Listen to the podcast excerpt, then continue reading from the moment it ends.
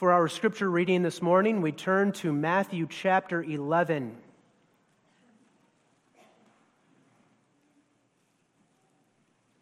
Matthew chapter 11, we read verses 20 through 30.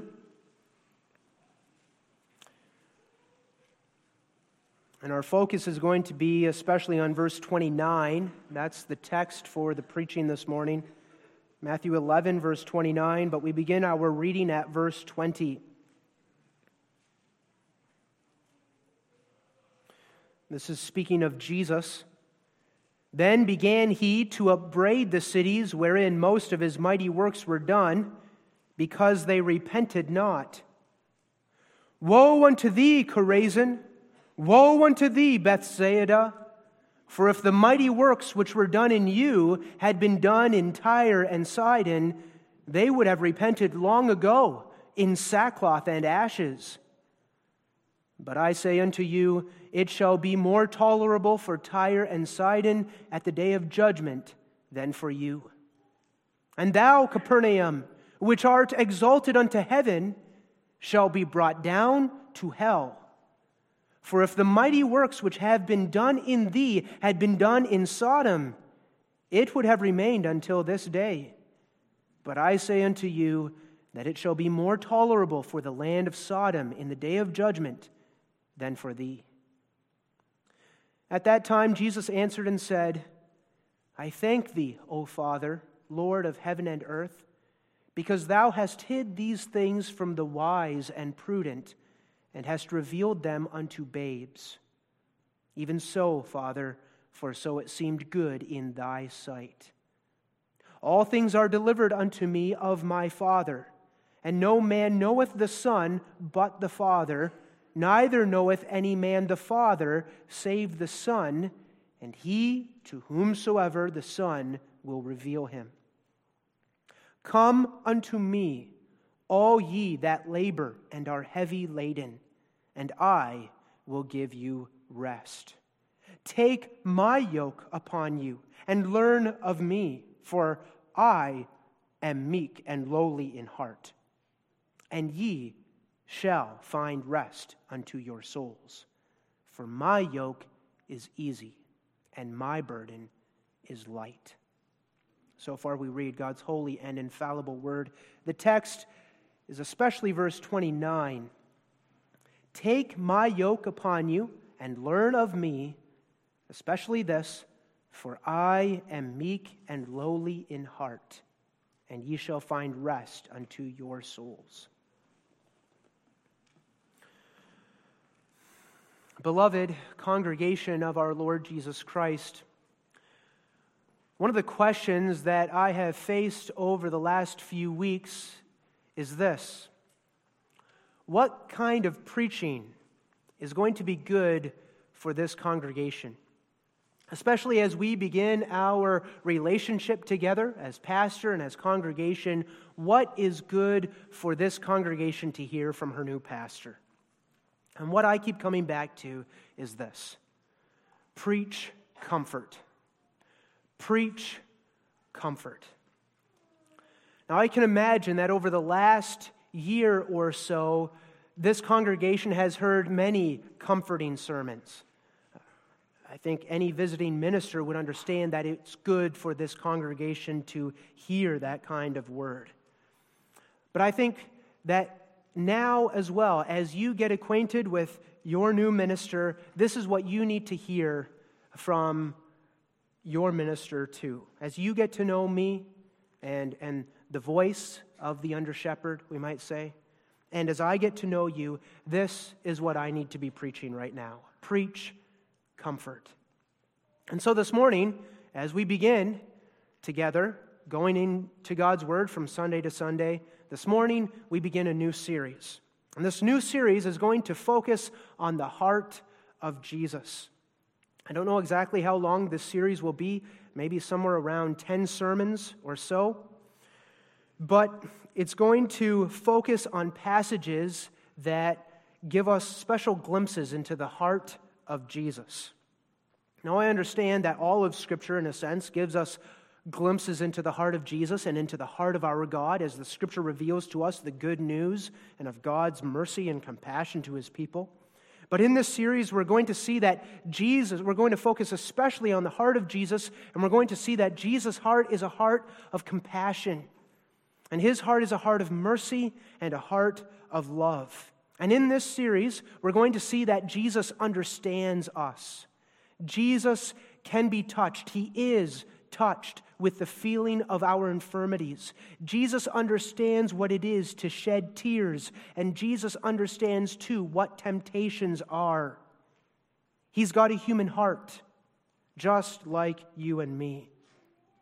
And as we go through this series, we're going to see just how great and glorious our Savior is. And I'm confident that as we go through this study, uh, taking glimpses into the heart of Jesus, we're going to come to a deeper knowledge of just how great, just how to see the depth and the length and the breadth and the height of the love of Jesus Christ. We're going to see that. We begin our series this morning by looking at Matthew 11, verse 29. And what is striking about this passage is that this is the only place in the New Testament where there is explicit reference made to the heart of Jesus. In the Old Testament, there are a few passages in the Psalms where we read of the heart of the Messiah, messianic Psalms that speak of my heart, the heart of Jesus. But this is the only passage in the New Testament that speaks explicitly of the heart of Jesus. And what's special about this passage is that it's Jesus himself telling us about his heart.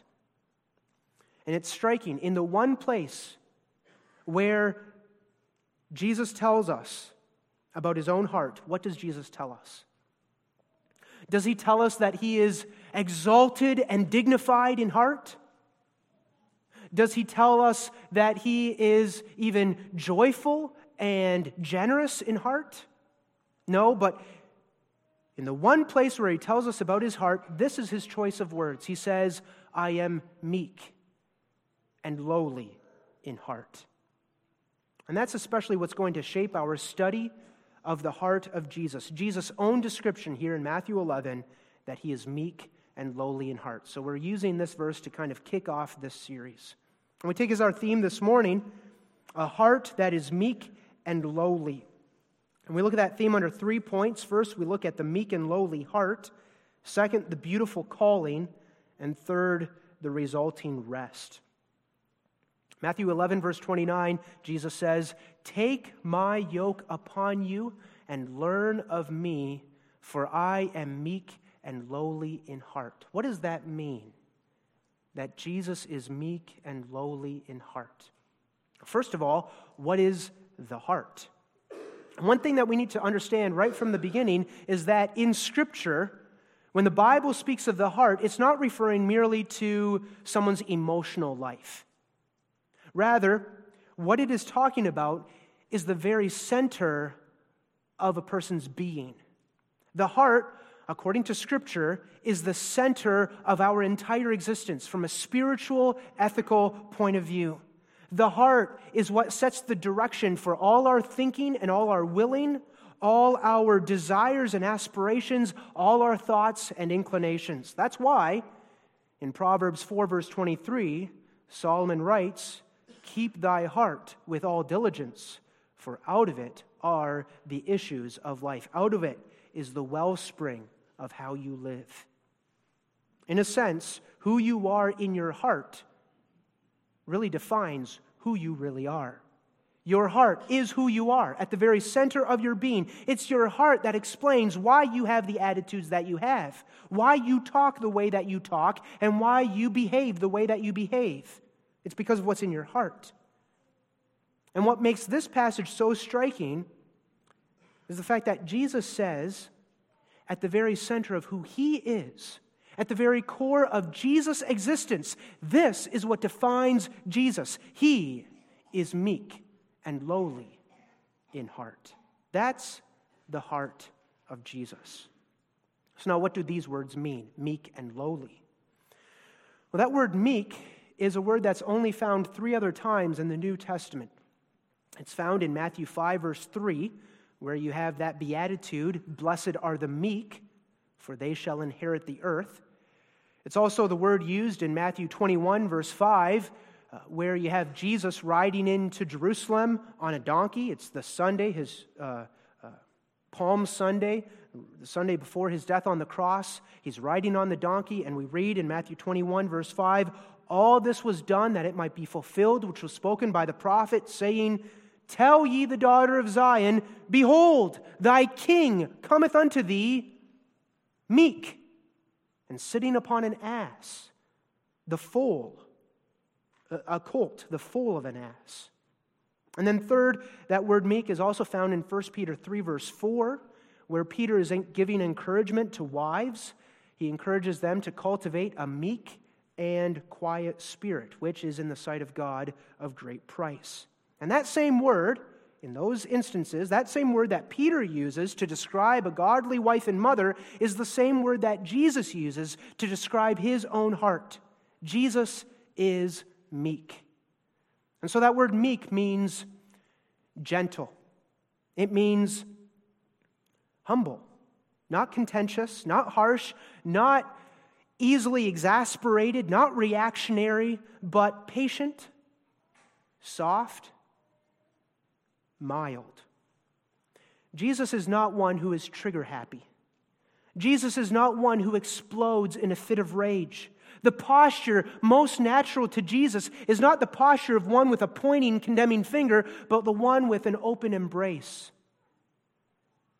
Jesus is the most understanding person in the universe. Still today, at God's right hand in heavenly glory, Jesus is the most understanding person in the universe.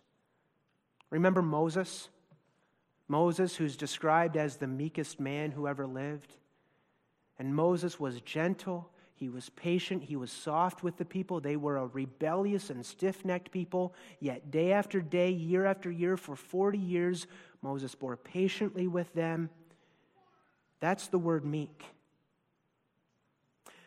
Now, what we need to understand is that in Jesus' day, meekness was not a virtue.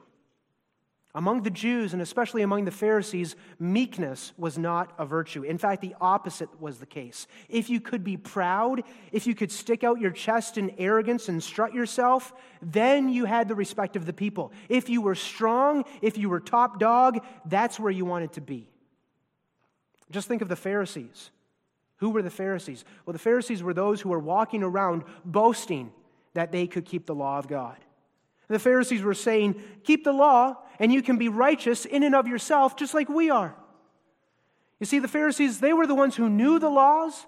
They were the ones who knew how to keep the law. They were self sufficient, they were self reliant, and they were self righteous. And everything that they needed, they found in themselves. They were the strong, they were the wise, and they were also the angry ones.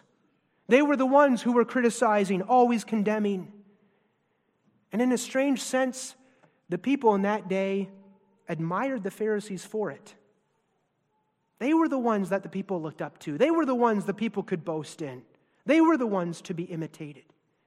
And yet, you know what? At the same time, spiritually, it was like poison for their souls as they lived in that kind of culture. There was all this self sufficiency, all this self righteousness, and yet the reality was it was all a show. It was all hypocrisy. It was all of the flesh. It was all earthy. And the people were under a heavy yoke of legalism, the yoke of Phariseeism. They knew they couldn't keep the law of God. And yet the Pharisees were always there pointing the condemning finger at them. And yet the Pharisees themselves were the hypocrites. Jesus himself points that out. Luke 11, verse 46, Jesus says, Woe unto you also, ye lawyers! For ye lade men with burdens grievous to be borne, and ye yourselves touch not the burdens with one of your fingers. Jesus says this whole culture is a culture of hypocrisy and dishonesty, a culture of outward show, and it's burdensome, it's oppressive. And it's in that context that Jesus says these words He says, I am meek. I am gentle. I am understanding. I am patient. I'm not like the Pharisees. That's the word meek. Then there's the word lowly. And the word lowly means humble. In fact, in the King James, it's translated, the same word is translated as humble in James 4, verse 6. In James 4, verse 6, we read, God resisteth the proud, but giveth grace to the humble. Or we could say, giveth grace to the lowly. It's the same word. Jesus is meek and lowly, he is humble. But now we need to understand that that word lowly, that word humble, does not just describe one who has the virtue of humility, one who, who is uh, characterized by humility as we normally think of it, but the word actually refers to the idea of being thrust downward by life circumstances. You've gone through the wringer, you've gone through the hardships, and you are brought low. That's what the idea means. You're brought to a humble estate. So, not just your everything's are going well and, and you're humble, but you're brought to a humble estate.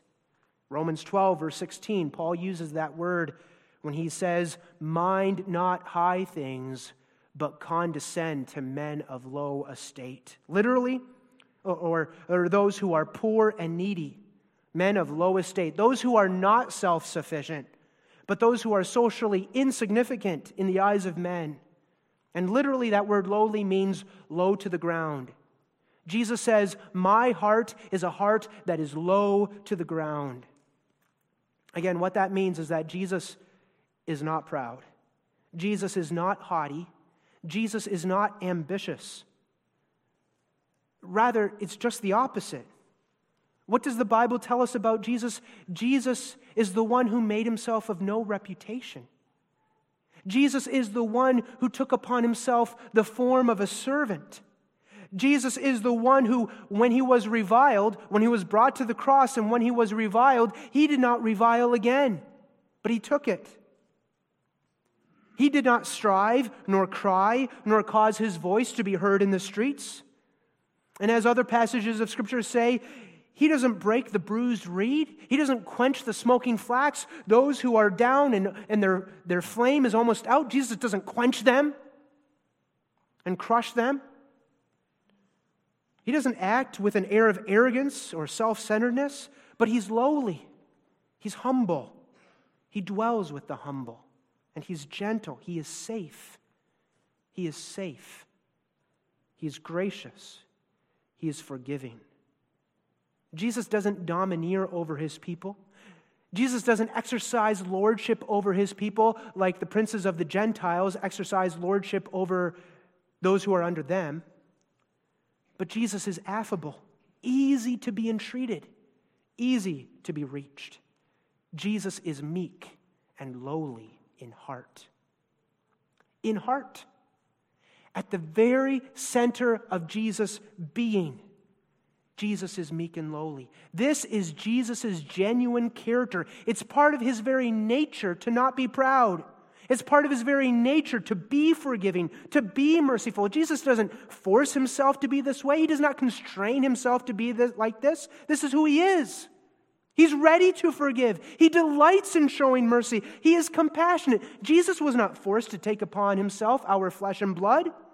Jesus was not forced to come down from his exalted state in heavenly glory. He did it freely, and he did it with joy because this is the heart of Jesus. We can say this is the heart of God, revealing itself in his Son, Jesus Christ. That doesn't mean Jesus winks at sin, but it means that Jesus is of such a meek and lowly disposition that for all those who trust in him, Rather than having them suffer the punishment for their sins, he takes those sins freely upon himself and he dies in their place. He does it willingly, he does it voluntarily, he does it from the heart. He is meek and lowly in heart. And what does this mean? I think the best way to put it is like this it means Jesus is accessible.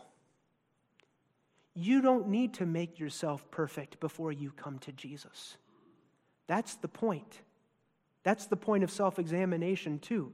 You can't make yourself perfect. You are a sinner, of yourself, that's all that you are, is a sinner. And to put this kind of a burden on you, to tell you that you first need to make your life spotless and sinless before coming to Jesus, that's a crushing yoke.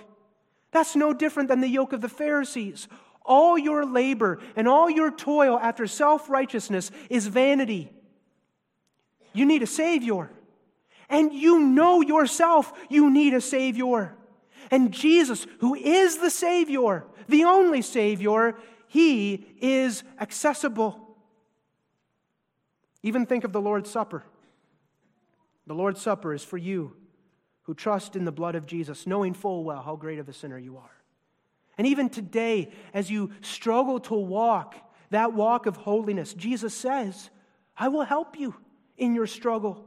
I will give you grace. Here are the means of grace. I will help you. It is all of me. I am your sufficiency. I will be patient with your failures. I understand. As often as you err, I will restore you. As often as you show yourself to be a slow learner, I will not forsake you. I don't choose the company of kings and princes. I don't choose the company of the wealthy and the witty. I dine with sinners. Yes, repentant sinners, in whom I have worked the grace of repentance, but I dine with sinners. All who come to Jesus, he will in no wise cast out. Whether it be the blind man who says, Jesus, thou son of David, be merciful to me. Whether it be the lame man who can't do anything living in poverty, whether it be the man who's the father of demoni- the demoniac child and he's at his wits' end and he comes to Jesus for help, whether it be that woman with an issue of blood for 12 years, whether it be the woman who was a sinner. And that's how everyone knew her. She's the woman who was a sinner.